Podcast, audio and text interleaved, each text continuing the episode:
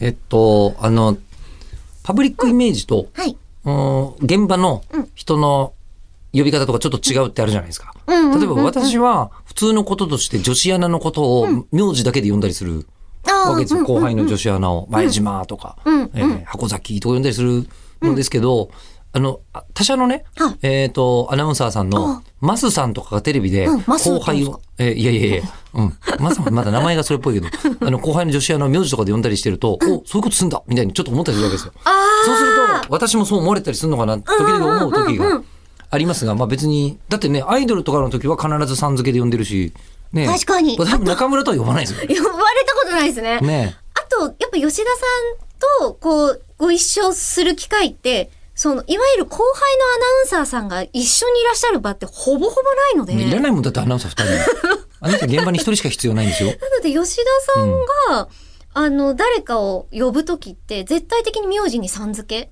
そうですねか。まあ、うんどうしても相性で呼んだ方がいいとかっていうぐらいですよね。まあ、稀にね、うん大体そうですね。あとは、まあ、くんづけで男性のことはね、あ呼ーんだりとかはねそうですねうんうんあると思いますけど、で、アイマスの現場ですよ。おはい。えーで、えりこさんのことを、うんえー釘宮理恵さんが呼ぶときは、うんえーどう呼ぶのかっていう話をさっき言ったんだけど、はい職業人として、釘宮さんが後輩のことを、なんか名前呼びし、あの、名字呼びしたりするのは全然おかしくないですよね。そうですね。ねうんうん。えー私も、あで、の、それが好きだとディレクターが言うんです よ。うん。うん。私も後輩のこと全然名字で、そのまま呼ぶので、うん。うん。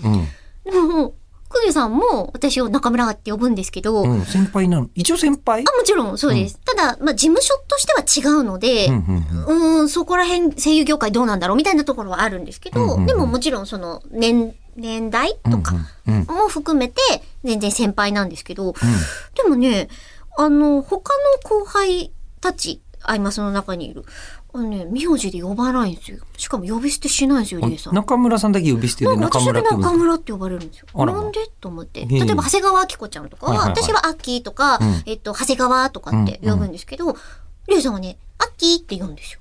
うん。長谷川さんとは呼ばない。長谷川とも呼ばない。うん。でね、沼倉さんはね、ヌーさんって呼ぶんですよ。さん付けと思って。はあ。私、私はと思った。中村って呼ぶので、あうん。れまあでも、馴染んできたし、いっか。うん。だってな、うん私のこと中村って呼ぶのって、そんなにいないんですよね。